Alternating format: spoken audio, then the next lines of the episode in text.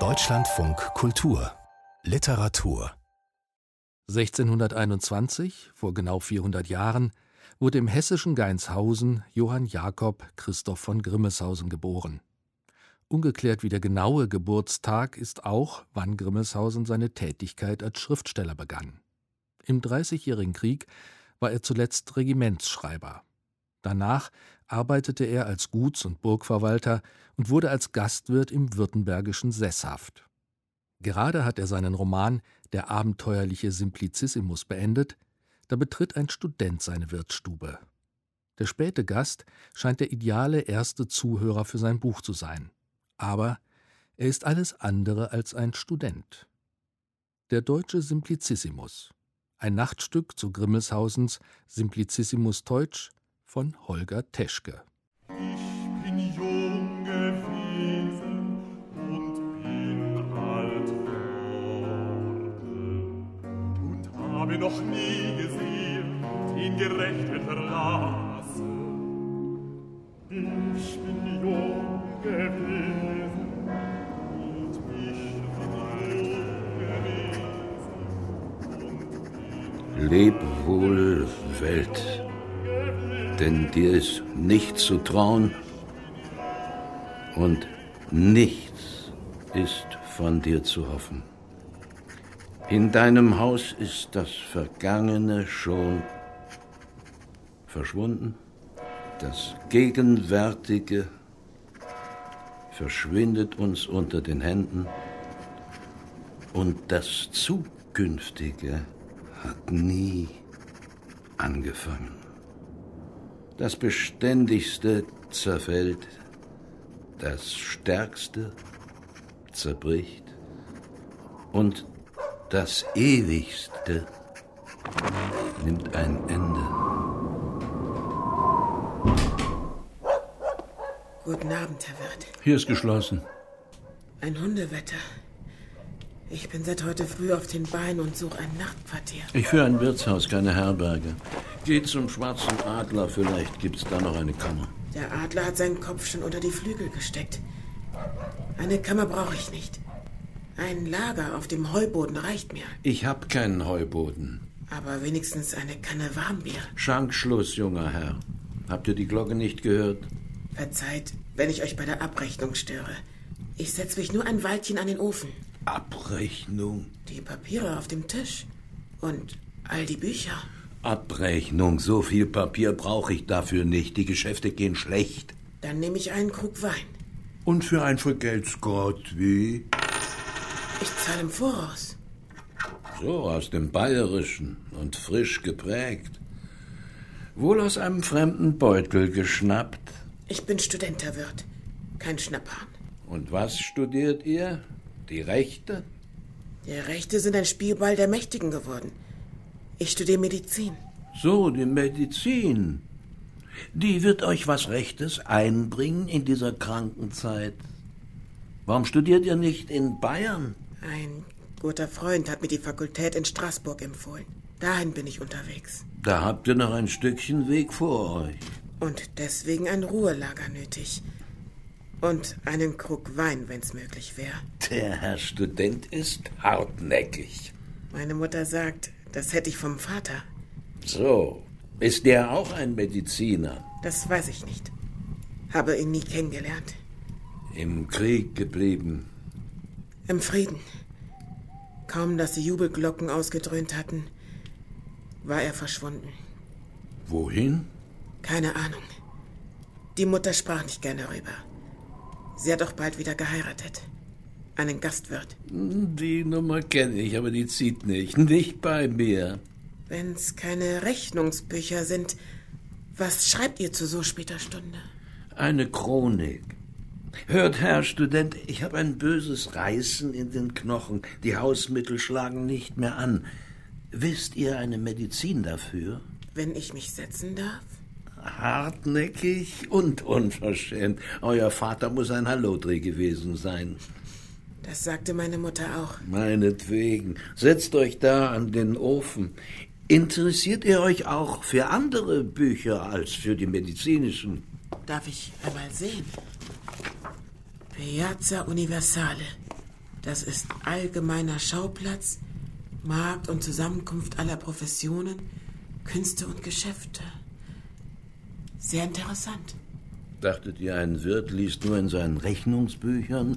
Ich bin auch Vogt und Schaffner. Mitnichten. Ich wusste gleich, dass ich am rechten Ort bin, als ich die Karte da an eurer Wand sah. So, die gefällt euch? Die Welt in einer Narrenkappe. Mit Eselsohren und Schellen. Ein gutes Bild für diese Zeiten. So, findet ihr? Und kühn. Gleich neben dem Kruzifix. Setzt euch an den Ofen. Der Wein kommt gleich.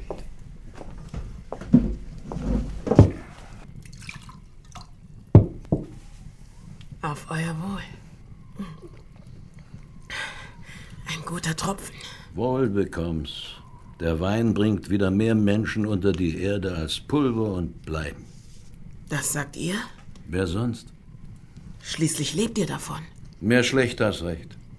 Nennt ihr das Leben, Säufern ihr Bier ausschenken und für Fresssäcke Kalbshaxen braten? Ihr macht mich staunen. Wenn ihr das Gewerbe so verachtet, warum seid ihr dann Wirt geworden? Es lässt mir Zeit für andere Dinge. Habt ihr deswegen eure Gäste an den Adler verloren? Ich habe meine Stammgäste, aber die achten die Polizeistunde. Einen Fremden dürft ihr auch nach Mitternacht noch aufnehmen, wenn er um ein Quartier nachsucht. Für eine Nacht, wenn er am Morgen weiterzieht. Das werde ich. Was schreibt ihr für eine Chronik? Hartnäckig und unverschämt und neugierig. Anders kommt man nicht durch die Welt. Was habt ihr denn schon von der Welt gesehen? Nicht viel. Doch einiges gehört. Von euren Professoren. Von meiner Mutter. War sie eine Märchenmuhme? Nein, eine Wirtsfrau. Aber im Krieg war sie Marketenderin. Da hat sie etliches erlebt. Also Kriegsgeschichten? Ja. Seid ihr auch im Krieg gewesen? dreizehn Jahre lang. Wollt ihr eine hören? Aus eurer Chronik? Die Geschichte eines Knaben, der ahnungslos in den Krieg gerät, der vom Narren zum Soldaten, vom Soldaten zum wilden Jäger, vom Jäger zum Weltreisenden und am Ende zum Einsiedler wird. Das klingt nach einer langen Geschichte. Ihr braucht eure Zeit also zum Schreiben? Beim Schreiben kommen die Erinnerungen zurück. So ist es eure eigene Geschichte? Am Anfang war es meine eigene. Aber dann begann der Knabe Dinge zu tun, an die ich niemals gedacht hatte. So wurde sie Seite um Seite zu seiner Geschichte. Geht sie bis zum Kriegsende? Viel weiter. Das Ende interessiert mich am meisten. Warum? Vielleicht, weil es meinem Leben am nächsten ist. Eine Geschichte muss man von Anfang bis zum Ende hören. Sonst versteht man nichts. Meinetwegen. Es wird dauern. Ich habe Zeit. Der Ofen ist noch warm und der Wein ist köstlich. Wenn ihr einschlaft, schmeiße ich euch raus. Dann will ich hoffen, dass eure Geschichte mich wachhalten wird.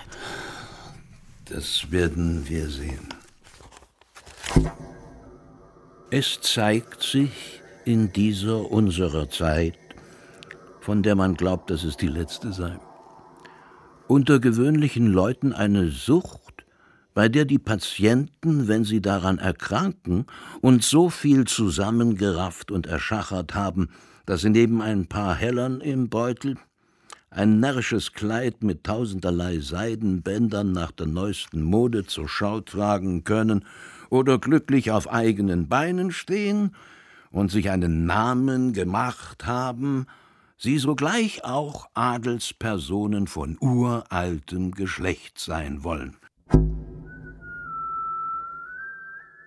Nun, mein Knan, so nennt man die Väter im Spessart, hatte einen eigenen Palast, so gut wie jeder andere, und sogar noch schöner, als ein König ihn sich je mit eigenen Händen erbauen könnte. Der war mit Lehm verputzt, und statt mit unfruchtbarem Schiefer, kaltem Blei oder rotem Kupfer war er mit Stroh gedeckt, auf dessen Halmen das edle Getreide wächst. Statt Pagen, Lakaien und Stallknechte hatte er Schafe, Böcke und Säue, die, jedes fein ordentlich in seine Livree gekleidet, auch mir auf der Weide oft aufgewartet haben, bis ich sie dann heimtrieb.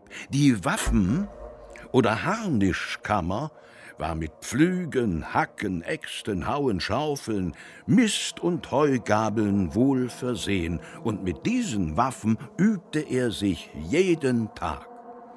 Er versah mich mit der herrlichsten Würde, nicht allein seines Hofes, sondern der ganzen Welt, nämlich mit dem Hirtenamt. Er vertraute mir erstens seine Schweine, zweitens seine Ziegen und zuletzt seine ganze Schafherde an, auf dass ich sie hüten, weiden und vor dem Wolf beschützen sollte, und zwar vermittels meiner Sackpfeife, deren Klang, wie Strabo schreibt, die Schafe und Lämmer in Arabien obendrein fett macht. Ich veranstaltete auf meiner Sackpfeife ein solches Gezwitscher, dass man die Kröten im Krautgarten damit hätte vergiften können, und fühlte mich so vor dem Wolf, der mir nicht mehr aus dem Sinn ging, halbwegs sicher. Und weil ich mich meiner Mäuder erinnerte, so heißen die Mütter im Spessart, und dass sie oft gesagt hatte, sie fürchte, eines Tages würden noch die Hühner von meinem Gesang tot umfallen, begann ich auch zu singen, damit das Mittel gegen den Wolf desto stärker wirke, und zwar ein Lied, das ich von meiner Mäuder selbst gelernt hatte. Du sehr verachter Bauernstand, bist doch der Beste in dem Land. Kein Mann dich gnugsam preisen kann, wann er dich nur recht siehet an. Der Kaiser, den uns Gott gegeben, uns zu beschützen, muss doch leben von deiner Hand. Auch der Soldat, der dir doch zufügt manchen Schad. Ja, der Soldaten böser Brauch dient gleichwohl dir zum Besten auch. Dass Hochmut dich nicht nehme ein, sagte er, dein Hab und Gut sind mein. Ein wahres Lied. Stammt das auch von euch? Ein altes Bauernlied aus dem Hessischen. Ich hab's aus der Erinnerung aufgeschrieben. Bitte mich nicht zu unterbrechen. Oh, Vergebung. Bis hierhin und nicht weiter kam ich mit meinem Gesang. Da wurden ich und meine Schafe plötzlich von einem Trupp Kürassiere umringt, die sich im großen Wald erst verirrt und nachher durch meine Musik und meine Hirtenrufe wieder zurechtgefunden hatten. Ich meinte, es müssten Wölfe sein, und ich wollte sie in die Flucht schlagen und vertreiben. Ich hatte aber zu diesem Zweck meine Sackpfeife noch kaum aufgeblasen, als mich einer von ihnen beim Kragen packte und ungestüm auf eines der Bauernpferde schleuderte. Ich sah mich fleißig nach meinem Knahn um, ob er und meine Mäuder uns nicht bald entgegenkämen und willkommen hießen, aber vergebens. Er und meine Mäuder samt unserem Ursele, welche meines Knahns einzige Tochter war, hatten die Ankunft dieser Gäste nicht abwarten mögen und sich durch die Hintertür davongemacht. Als erstes stellten die Reiter ihre Pferde in den Stall. Dann hatte jeder seine eigene Aufgabe zu verrichten, und alles, was sie taten, verhieß Untergang und Verderben. Einige begannen zwar zu schlachten, zu sieden und zu braten, so dass es aussah, als sollte ein lustiges Bankett veranstaltet werden. Andere jedoch durchwühlten das Haus von unten bis oben. Einige durchstachen das Heu und das Stroh mit ihren Degen, als ob sie nicht Schafe und Schweine genug zu stechen gehabt hätten. Andere zerschlugen Öfen und Fenster, als wollten sie einen ewigen Sommer ankündigen. Es ist eine Schande, davon zu berichten, aber unsere Magd wurde im Stall dermaßen traktiert, dass sie nachher nicht mehr herauskommen konnte. Den Knecht legten sie gefesselt auf die Erde, sperrten ihm mit einem Holz das Maul auf und schütteten ihm einen Melkeimer mit Jauchewasser in den Leib. Das nannten sie einen schwedischen Trunk. Einem anderen banden sie ein Seil um den Kopf und drehten es mit einem Knebel so zusammen, dass ihm das Blut zu Mund, Nase und Ohren herausspritzte. Von den gefangenen Frauen, Mädchen und Töchtern weiß ich nichts Genaues zu sagen, weil mich die Krieger nicht zusehen ließen, wie sie mit ihnen umgingen.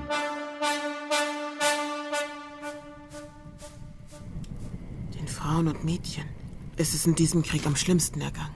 Woher wollt ihr das wissen? Meine Mutter hat es mir erzählt. Den Männern ist es nicht besser ergangen. Habt ihr doch gerade gehört. Die Männer hatten Waffen und konnten um ihr Leben kämpfen. Ich habe Weiber im Krieg gesehen, die haben besser gefochten als mancher Soldat.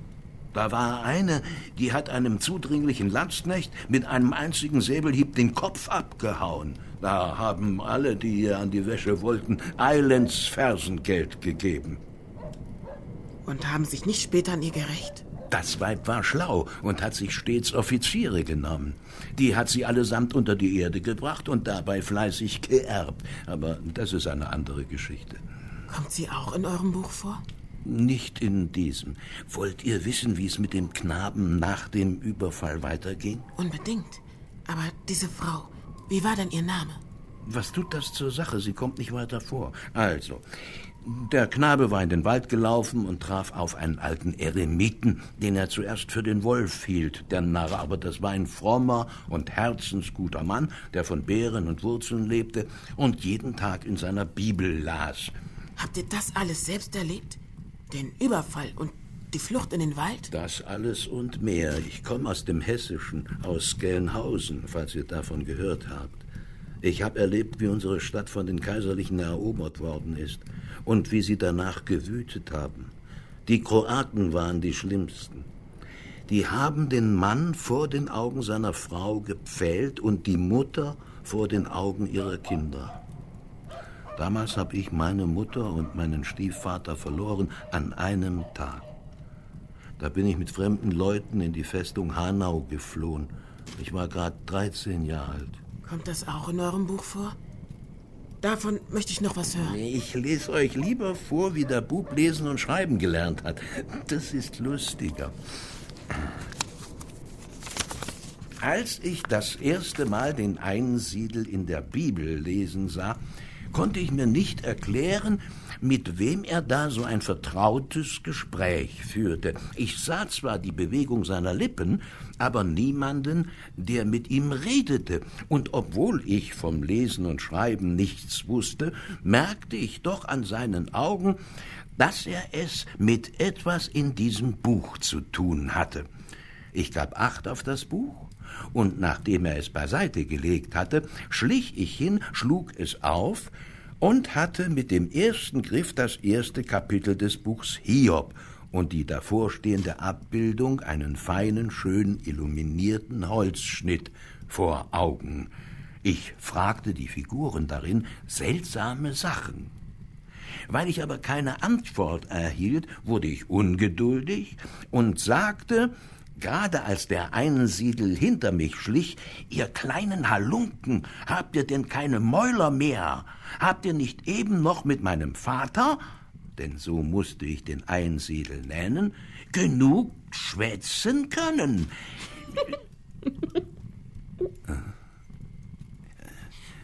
Wider seinen Willen und seine Gewohnheit musste der Einsiedel lachen und sagte, »Liebes Kind, diese Bilder können nicht reden. Was es mit ihnen auf sich hat, sehe ich an diesen schwarzen Linien. Das nennt man Lesen. Und wenn ich nun lese, kommt es dir vor, als rede ich mit den Bildern. Aber so ist das nicht.« Ich antwortete, »Wenn ich ein Mensch bin wie du, dann müsste ich doch auch an den schwarzen Zeilen sehen können, was du an ihnen siehst.« Darauf sagte er, »Nun gut, mein Sohn, Ich will dich lehren, dass du so gut wie ich mit diesen Bildern reden kannst, aber das wird Zeit brauchen, in der ich Geduld und du Fleiß aufbringen musst. Und? Hat das dann gelernt? Ihr habt gelacht. Das war komisch. Ihr habt auch komisch gelacht. Mit so piepsiger Stimme. Ach, manchmal bin ich selber noch ein Kind. Meine Mutter sagte, das kommt, weil ich keinen Vater hatte, der mir beigebracht hat, ein Kerl zu sein. Und der Stiefvater? War zu beschäftigt. Mit seinem eigenen Wein und mit fremden Weibern. So, seid ihr deswegen von zu Hause fort? Deswegen auch. Ich will zu meinem richtigen Vater. Warum? Ich würde gern wissen, was er für einer ist. Und was versprecht ihr euch davon? Vielleicht zu sehen, was ich für einer werde. Äh, wo wollt ihr euren Vater denn finden? Hat eure Mutter seinen letzten Aufenthalt gekannt? Sie wusste, dass es ihn hierher an den Rhein verschlagen hat. Irgendwo zwischen Offenburg und Straßburg. Deswegen Straßburg. Habt ihr denn einen Namen? Er heißt Hans. Davon gibt's viele. Mehr nicht. Nur die Beschreibung. Lasst hören. Ich kenne mich aus in dieser Gegend. Ein langer Dürrer mit spöttischen Augen und ein Lästermaul. Davon gibt's auch genug. Da werdet ihr lange suchen. Noch ein Glas? Gern. Bei mir bekommt selbst ein Heide zu trinken. Hauptsache, er bleibt friedlich. Die Zeiten sind schlecht und die Leute sind rappelköpfig. Trinken lieber heimlich ihren selbstgebrannten, als ins Wirtshaus zu gehen. Aber wie sagt der Philosoph, wo in der Einsamkeit getrunken wird, da ist das Ende nah. Welcher Philosoph? Epikur, wer sonst? Lernt ihr denn gar nichts mehr auf der Universität? Und wo sagt der Epikur das? Im Gastmahl natürlich. Seltsam. Das muss ich nachlesen. Das tut nur. Im Epikur nachlesen ist immer nützlich. Der und der Colerus, die sind meine Hausheiligen. Colerus? Den kennt ihr auch nicht. In München kam der Colerus nicht vor. Dann seid froh, dass ihr nach Geisbach gekommen seid. Hier. Ökonomia oder das Hausbuch des Johannes Colerus. Pfarrer zu Brandenburg. Über das Backen und Kochen und Brauen. Über Viehwartung, Fischfang, Jagd und Weinbau, Gärten, Äcker und Wiesen und viel anderen Dingen zu der Haushaltung Notdurft. Ein evangelisches Kochbuch? Ein Meisterwerk. Darin findet ihr alles über Heilkräuter und Wurzeln, mehr als der Hippokrates je gewusst hat. Aber wenn wir schon vom Essen reden, dann will ich euch noch das Kapitel lesen, wie sich der Simplicius und der Einsiedel im Wald ernährt haben. Das wird euch auf eurer Reise nützen. Wenn ihr meint. Unsere Speise bestand aus allerlei Gartengewächsen, Rüben, Kraut, Bohnen, Erbsen und dergleichen. Aber auch Bucheckern und wilde Äpfel, Birnen und Kirschen verschmähten wir nicht und wir ließen uns oft sogar Eicheln schmecken. Das Brot, oder besser gesagt unsere Brotkuchen, backten wir in heißer Asche aus zerstoßenem Mais. Im Winter fingen wir Vögel mit Fallen und Schlingen. Im Frühjahr und im Sommer aber bescherte Gott uns Junge aus den Nestern. Oft hielten wir uns an Schnecken und Frösche und hatten auch gegen das Fischen mit Angeln und Reusen nichts einzuwenden, denn nicht weit von unserer Wohnung floss ein fisch- und krebsreicher Bach. Also war es nicht alles nur Wurzeln und Kräuter. Ach, mir wird ordentlich der Mund wässrig. Hungrig? Zum Frühstück gab's eine dünne Suppe und zum Mittag wilde Äpfel vom Baum. Ein kleiner Imbiss wäre mir recht. Das Herdfeuer ist schon heruntergebrannt, aber Brot und Käse und eine Zwiebel könnt ihr noch haben. Gern. Ist der Simplicius bei so guter Kost beim Einsiedel im Wald geblieben? Nein, der Einsiedel starb nach zwei Jahren und Simplicius begrub ihn. Später fand er einen Brief in seiner Hütte, der ihm riet, den Wald zu verlassen und in die Welt zu gehen. So kommt er auf die Festung von Hanau, wo er als Spion gefangen, aber von einem Pfarrer erkannt und befreit wird durch den Brief. In seinem Gebetbuch stellt sich heraus, dass der Einsiedler ein Schwager des Gouverneurs der Festung war und Simplicius sein Sohn. Dadurch wird der Page beim Gouverneur, fällt aber bald wieder in Ungnade, weil er sein Maul nicht halten kann. Der Gouverneur steckt ihn in ein Narrenfell und in einen Keller voller Teufel, macht ihn betrunken und redet ihm ein, er sei zur Hölle gefahren. Aber der Simplicius lässt sich nicht narren, sondern spielt ihnen nur den Narren vor und narrt so seine Peiniger. Ein übler Spaß. Habt ihr den auch selbst erlebt? Noch übler. Man muss sich krumm machen, wenn man durch diese Welt kommen will. Einmal habe ich in einem geplünderten Haus ein Flugblatt gefunden. Der Ochse schlachtet den Metzger. Das Pferd reitet den Dragoner. Der Reiche bettelt beim Armen. Und der Heide predigt dem Priester. Da dachte ich, es wäre lustig, so zu schreiben. Danach habt ihr zu schreiben angefangen? Nicht gleich. Ich habe gezögert, weil ich dachte, darf ich mich lustig machen über so viel Leid und Grausamkeit? Ist der Krieg nicht eine viel zu ernste Sache? Muss ich darüber nicht so schreiben wie die großen Poeten hier? Kennt ihr, kennt ihr das? Tränen des Vaterlandes anno sechzehnhundertsechsunddreißig. Nie gehört. Lest nur. Mhm. Wir sind doch nunmehr ganz, ja mehr denn ganz verheeret. Der frechen Völker Schar, die rasende Posaun, das vom Blut fette Schwert, die donnernde Kartaun, hat aller Schweiß und Fleiß und Vorrat aufgezehret. Die Türme stehen in Glut, die Kirch ist umgekehret, das Rathaus liegt im Graus. Die Starken sind zerhauen, die Jungfern sind geschändt.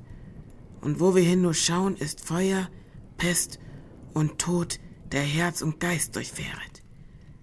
Hier durch die Schanz und Stadt rinnt allzeit frisches Blut. Dreimal sind schon sechs Jahr, als unser Ströme Flut, von Leichen fast verstopft, sich langsam fortgedrungen.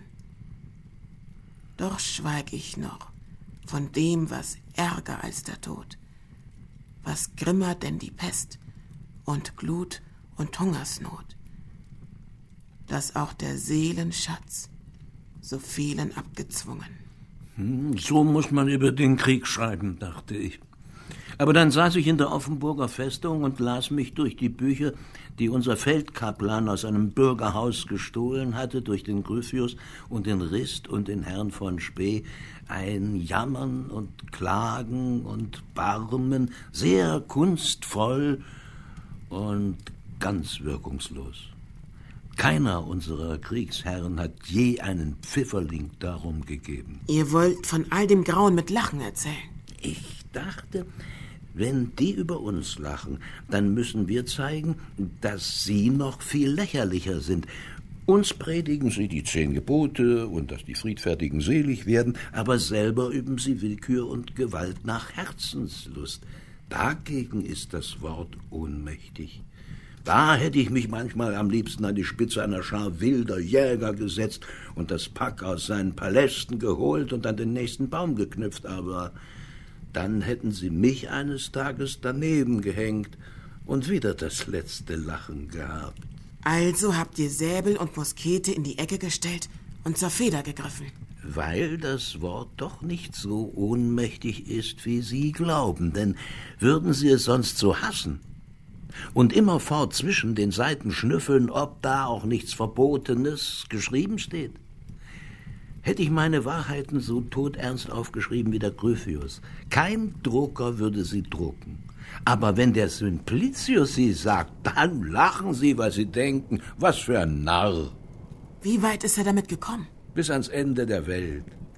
Aber erst einmal haben ihn kroatische Reiter verschleppt, als er vor der Festung auf dem Eis des Wassergrabens herumtollte. Sie machten ihn ihrem Oberst zum Geschenk, der noch blöder war als der Gouverneur. Eines Tages gelang es ihm zu fliehen und er geriet in einen Wald, in dem er ein schauriges Haus fand. Mögt ihr Spukgeschichten? Kommen darin Hexen und Teufel vor? Jede Menge. So, hört.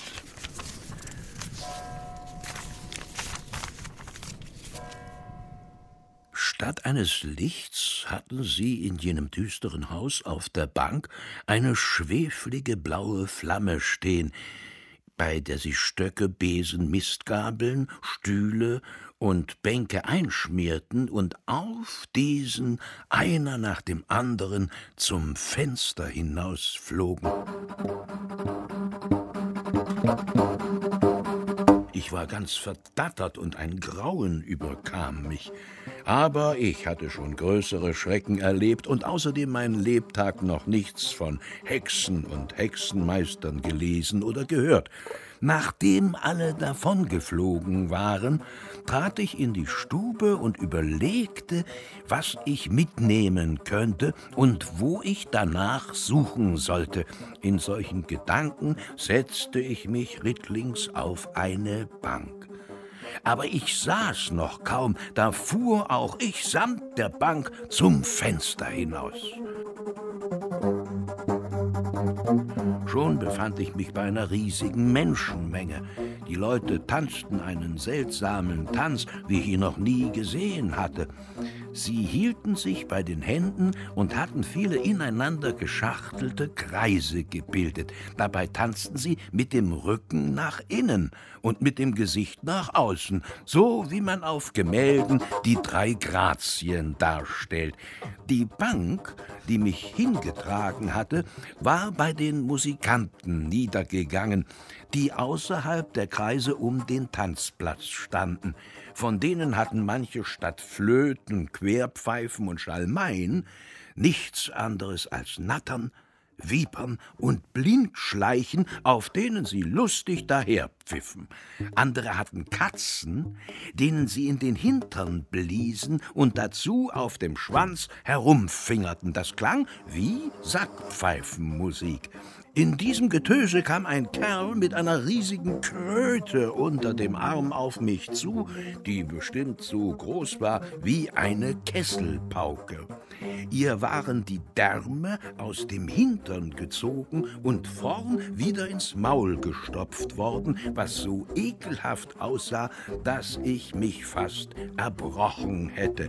»Sieh hin, Simplicius«, sagte er, »ich weiß, du bist ein guter Lautenspieler. Lass uns doch ein schönes Stückchen hören.« Ich fiel fast um vor Schreck, weil mich der Kerl beim Namen nannte und brachte kein Wort heraus. Doch der mit der Kröte versetzte mir schließlich einen solchen Stoß vor die Brust, dass ich anfing, so laut ich konnte, nach Gott zu rufen. Da verschwand plötzlich das ganze Heer. Ihr habt euch auf dem Blocksberg sehr gut umgesehen. Im Gegensatz zum Simplicius habe ich schon als Kind mehr als genug von Hexen und Hexenmeistern gehört. Bei uns in Gelnhausen ist sogar die Witwe eines Pfarrers als Hexe geköpft worden. Und nah bei unserem Haus stand der Hexenturm, wo die Angeklagten eingesperrt waren. Nachts hörten wir ihr Schreien und Wimmern. Da habe ich auch zum ersten Mal Teufel gesehen, Teufel in Menschengestalt.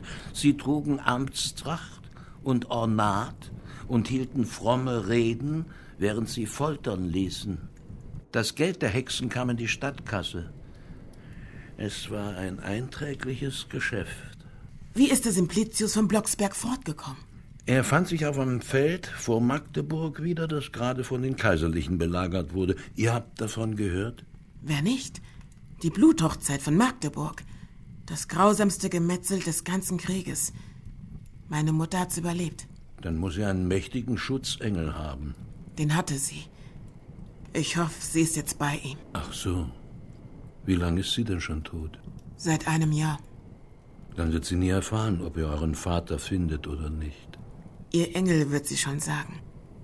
Und der Simplicius? Lernte vor Magdeburg seinen besten Freund kennen, den Herzbruder. Doch auch seinen ärgsten Feind, einen Schreiber namens Olivier. Der schob dem Herzbruder aus Neid einen Diebstahl unter, sodass der seinen Abschied nehmen musste und zu den Schweden ging. Ein besoffener Offizier tötete danach seinen alten Vater und so war mein Simplicius wieder allein. Da hat er dann versucht, in Frauenkleidern aus dem Lager zu fliehen. Wollt ihr die Geschichte noch hören? Warum gerade die? Weil sie lustig ist. Gut. Wenn's noch was zu trinken gibt? Wohl bekommst. Also. Da ich nun endlich allein war, zog ich das Frauenkleid an, warf mein Kalbskleid in einen Lokus und bildete mir ein, nun sei ich aus allen Nöten erlöst. In diesem Aufzug trat ich auf die Straße, an deren Ende ein paar Offiziersfrauen standen. Ich näherte mich ihnen und machte dabei so zierlich kleine Schritte wie einst Achilles, als seine Mutter ihn in Mädchenkleidern zu König Likomedes schickte, um ihn vor dem Krieg zu bewahren. Doch kaum war ich aus dem Haus. Da erblickten mich ein paar Fouragierer und brachten mir das Springen wieder bei. Denn als sie schrien, halt, rannte ich so schnell ich konnte und war bei den Offiziersfrauen, ehe sie mich eingeholt hatten. Auf Knien und bei der Ehre und Tugend aller Frauen flehte ich sie an, meine Jungfräulichkeit vor diesen geilen Burschen zu beschützen. Meine Bitte wurde mehr als erfüllt, denn eine Rittmeisterin wollte mich sogar als Magd nehmen. Bei ihr blieb ich, bis Magdeburg und Havelberg und Perleberg von den Unsern eingenommen waren. Diese Rittmeisterin war zwar noch jung, aber bestimmt kein Kind mehr. Sie vernarrte sich so sehr in mein hübsches Gesicht und meinen ranken Leib, dass sie mir nach langem Hin und Her und vielen vergeblichen Andeutungen deutsch und deutlich zu verstehen gab, wo sie der Schuh am meisten drückte. Bald erkrankten der Rittmeister und sein Knecht an der gleichen Leidenschaft. Bald loderte sie so hoch, dass Herr und Knecht voller Eifer von mir begehrten, was ich ihnen gar nicht bieten konnte, während ich es der Frau auf höfliche Weise verweigerte. Hm. Das findet ihr nicht lustig, wie? Äh, doch, doch. Ihr habt nicht einmal gelacht. Das hat nichts zu sagen. Nicht mal geschmunzelt. Ich habe versucht, mir seine Lage vorzustellen. In Frauenkleidern, von allen Seiten bedrängt. Wie kam er da heraus? Interessiert's euch wirklich oder bleibt ihr nur des Weins und des Ofens wegen wach? Das interessiert mich sogar sehr. Flog seine Verkleidung auf? Genau an dem Morgen, als die Armee zum Angriff aufbrach. Da war die Rittmeisterin beschäftigt und der wütende Rittmeister wollte ihn aus Rache der Wollust seiner Knechte überlassen. Als sie ihm die Kleider vom Leibe rissen, war es um ihn geschehen. Der Rumormeister des Regiments kam vorbei und sie schleppten ihn als Spion vors Feldgericht. Gerade da begann die Schlacht, die so vielen das Leben kostete, aber dem Simplicius seins rettete. Wollt ihr das noch hören? Nur zu. Ist aber nichts für zarte Gemüter. Meine Mutter war dabei und hat mir auch davon erzählt. Also gut. Im Gefecht versuchte jeder, dem eigenen Tod zu entgehen, indem er sein Gegenüber niedermachte. Das gräuliche Schießen, das Klappern der Harnische, das Krachen der Piken, die Schreie der Verwundeten und der Vorwärtsstürmenden und dazu die Trompeten, Trommeln und Pfeifen, das alles ergab eine grausige Musik. Man sah nur dicken Rauch und Staub, der den grauenhaften Anblick der Verwundeten und Toten verdecken zu wollen schien. Darin hörte man das jämmerliche Wehklagen der Sterbenden und das beherzte Geschrei derer, die noch voller Mut waren. Die Pferde schienen, je länger die Schlacht währte, zur Verteidigung ihrer Reiter immer frischer zu werden. So heißblütig zeigten sie sich bei der Erfüllung ihrer Aufgabe. Manche sah man tot unter ihren Herren zusammenbrechen, übersät mit Wunden, die sie unverschuldet zum Lohn für ihre treuen Dienste empfangen hatten. Andere stürzten aus der gleichen Ursache auf ihre Reiter und hatten so im Tod die Ehre, von denen getragen zu werden, die sie ihr Leben lang hatten tragen müssen. Die Erde, die doch sonst die Toten deckt, war an diesem Ort nun selbst von Toten übersät, die ganz unterschiedlich zugerichtet waren. Da lagen Köpfe, die ihre natürlichen Herren verloren hatten, und Leiber, denen die Köpfe fehlten. Da sah man verstümmelte Soldaten um die Beschleunigung ihres Todes flehen und andere um die Gnade und Verschonung ihres Lebens. Summa summarum war da nichts als ein elender, jammervoller Anblick. Ihr seht selber elend aus. Sehr eindringlich beschrieben. Glaubt ihr, das wird euer Buch glaubwürdiger machen, sodass jeder denkt, der ist dabei gewesen? Darum geht's mir nicht. Ich wollte nur daran erinnern, wie es wirklich war. Denn der Krieg lebt vom Vergessen. Die jungen Leute heute, die denken schon wieder, der Krieg ist ein Abenteuer und eine Hatz. Man wird Soldat und bekommt seine Uniform und Waffen und ist Herr über Leben und Tod. Der reiche Bürger zittert und die jungen Mädchen gaffen. Aber dann kommt die Schlacht. Und dann ist es nur noch Tod und Verderben. Die Uniform geht in Fetzen und der Leib hinterher. Was von der Seele übrig bleibt, das wisst ihr. Die sich im Krieg an Mord und Totschlag gewöhnt haben, die kennen auch im Frieden nichts anderes mehr. Egal, was die Pfaffen predigen. Wohin verschlug es den Simplicius nach der Schlacht? Er traf den jungen Herzbruder wieder, der mit den Schweden zurückkam und ihn aus den Fängen des Feldgerichts befreite. Dann verschwand er im Rauch der Schlacht. Simplicius wurde Bursche bei einem schwedischen Oberstleutnant, dessen verlausten Kürass er schleppen musste. Bald schon nahmen ihn wieder die Kaiserlichen gefangen und mit seinem sechsten Offizier kam er als Schutzwache zu einem Kloster namens Paradies, das eines für ihn wurde. Davon hätte ich nach all dem Schlachten und Sterben gern noch was gehört. Als letztes, weil noch ein wenig Wein im Krug ist. Das Paradies fanden wir so, wie wir es uns gewünscht hatten, sogar noch besser. Denn statt der Engel lebten schöne Jungfrauen darin, die uns mit Speisen und Trank so gut bewirteten, dass ich bald wieder rund und gesund aussah. Da kamen das dickste Bier und die besten westfälischen Schinken auf den Tisch, außerdem Knackwürste und köstliches, zartes Rindfleisch, das man in Salzwasser kochte und kalt aß. Da lernte ich das Schwarzbrot schmieren, fingerdick mit gesalzener Butter, damit es besser rutscht, und Käse drauf. Und wenn ich über einer mit Knoblauch gespickten Hammelkeule saß, neben mir eine gute Kanne Bier, lebten Leib und Seele auf, und ich vergaß alles Leid, das ich ausgestanden hatte. Kurz, das Paradies tat mir so gut, als wenn es das echte gewesen wäre.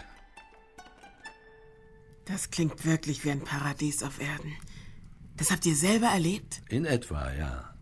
Nur, dass mein Paradies nicht die Speisekammer und die Küche waren, sondern die Bibliothek des Klosters. Davon habt ihr aber nichts geschrieben. Wer will das heute lesen?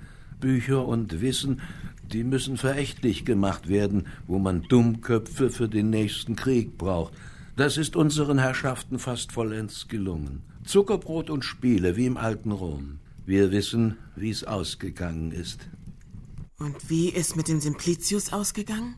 Der wurde ein wilder Jäger und hatte das Kriegshandwerk so gut gelernt, dass er bald die Taschen voller Geld und den Kopf voller Flausen hatte. Er verliebte sich in die Tochter eines Obristen, wurde mit ihr im Bett erwischt und musste wider Willen heiraten.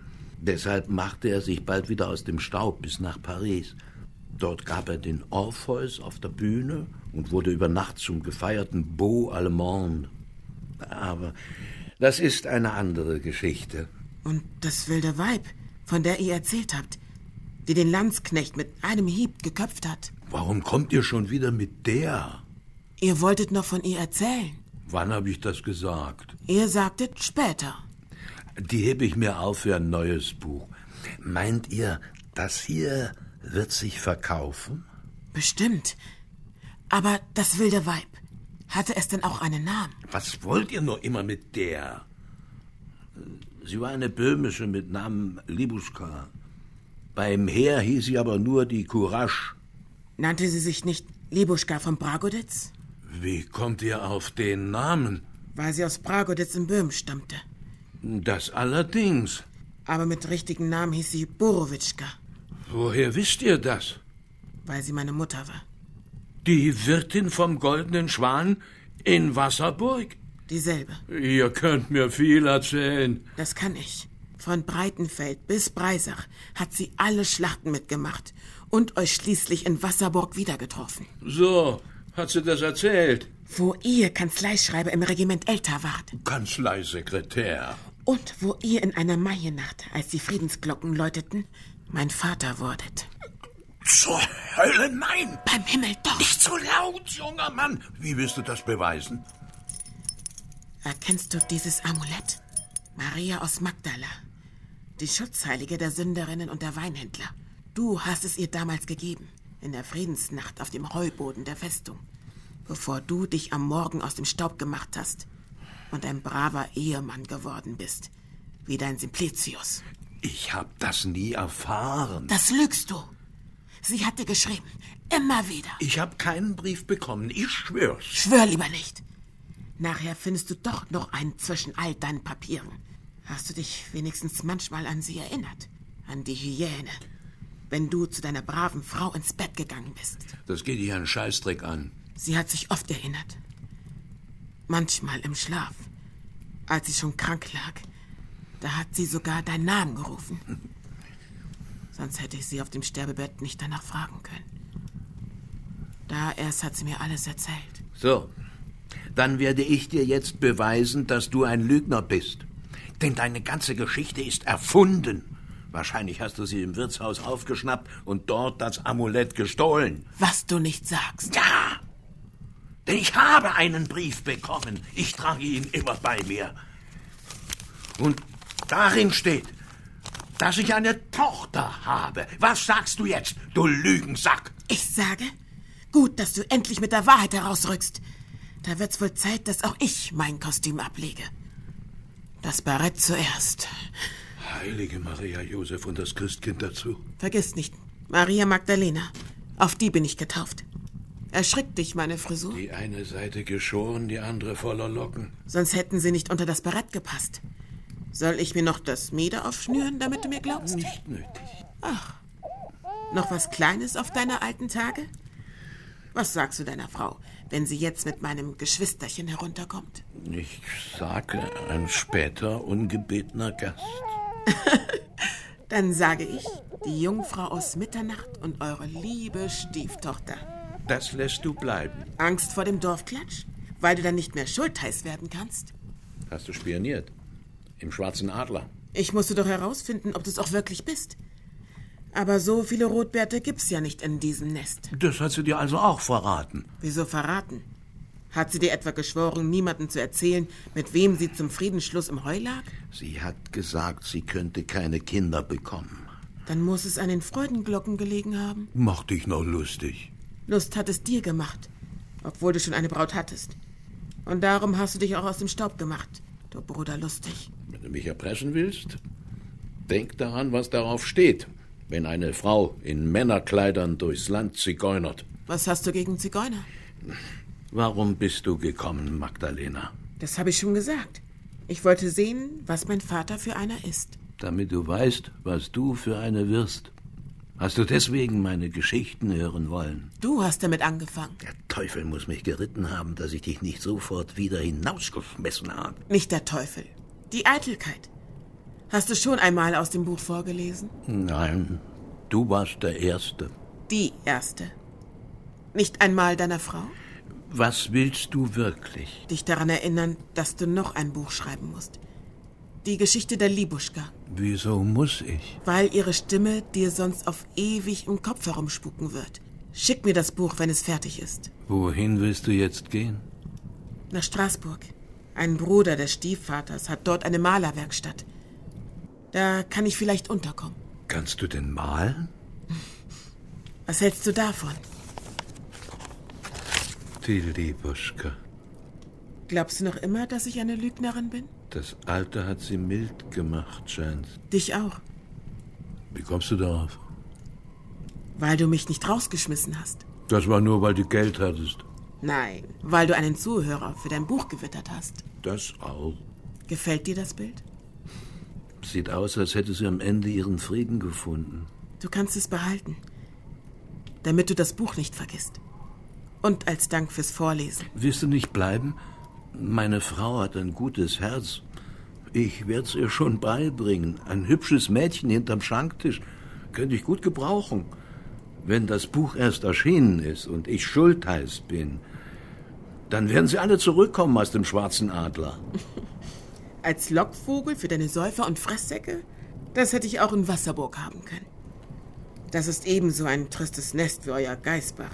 In Straßburg gibt es eine Universität und Bibliotheken. Aber du kannst nicht studieren. Ich kann mein Kostüm wieder anziehen. Du hast ja auch nichts gemerkt. Weil es schon dunkel war und meine Augen alt sind. Die jungen Doktors und die Studenten, die haben scharfe Blicke und werden es schnell merken. Es geht hoch her auf dem Paukboden und im Bierkeller. Da wird auch äh, angefasst, was einer in der Hose hat. Ich kann mir eine Mohrrübe reinstecken. Wenn das herauskommt, gute Nacht, Marie. Du hast gehört, wie es die Kerle treiben. Ich kann mich wehren. Hast du auch ein Messer unterm Rock? Im Stiefel. Ich muss jetzt nach oben. Probier's mit Annika. Wie? Gegen dein Knochen reißen. Du hast mich doch gefragt. Annika ist das beste Kraut für alte Knochen. Morgen früh bin ich wieder der fahrende Student. Das ist besser, wenn eine Frau herunterkommt. Gib auf dich acht. Es stinkt schon wieder nach Krieg hier am Rhein. Und trotzdem glaubst du noch immer an Gottes Allmacht und Güte? Wegen dem Kruzifix? Das muss dort hängen. Genau wie die Narrenkarte. Aber die Narrenkarte ist größer. Ja, aber sieh dir das Gesicht des Gekreuzigten genau an. Darin leuchtet die Liebe Gottes ebenso stark wie der Schmerz über unsere Sünden. Die sonderbare Barmherzigkeit des Allmächtigen hat mich den Krieg überleben lassen. Sie hat mich bekehrt und aus einem Narren einen Mann gemacht, der über seine Narrheit lachen kann. Und sie hat dich zu mir geführt, trotz all meiner Verfehlungen. Wie sollte ich da nicht an sie glauben? Gute Nacht, Rabenvater. Gute Nacht, fremde Tochter. Also hat Gott die Welt geliebt, dass er seinen eingeborenen Sohn gab. Lebe wohl, Welt. Denn an dir ist nichts beständig. Die hohen Türme werden vom Blitz zerschlagen und die Mühlen werden vom Wasser weggeschwemmt. Das Holz wird von Würmern, das Korn von Mäusen, das Obst von Raupen und die Kleider von Motten gefressen. In dir, o Welt, tut nicht einer, was der andere tut. Einer redet, der andere schweigt. Einer spielt, der andere arbeitet. Und wenn einer geboren wird, stirbt der andere.